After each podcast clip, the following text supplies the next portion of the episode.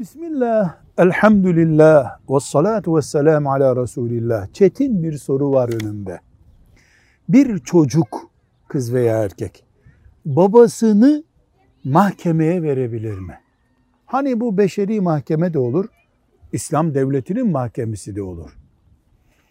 Önce evlat babayı mahkemeye vermekle iyi bir iş yapmayacağını, kalp çıldırtan, kalbi çatlatan zor bir iş olduğunu biliyordur.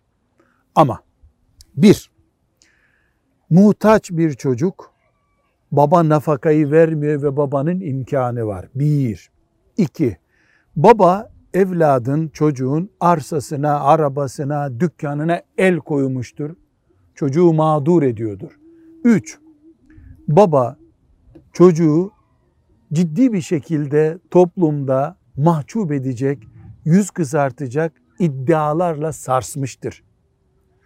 Bu üç pozisyondan birinde çocuk babayı mahkemeye verebilir. Bu gönül meselesi olarak yanlış. Takva meselesi olarak yanlış. Ama şeriatın hükümran olduğu bir sistemde kullar Allah'ın önünde eşit oldukları için maddi haklar konusunda evlat böyle bir hak talebinde bulunabilir. Şu kadar ki fukaha çocuğu yüzünden babanın hapse girmesine izin vermiyorlar.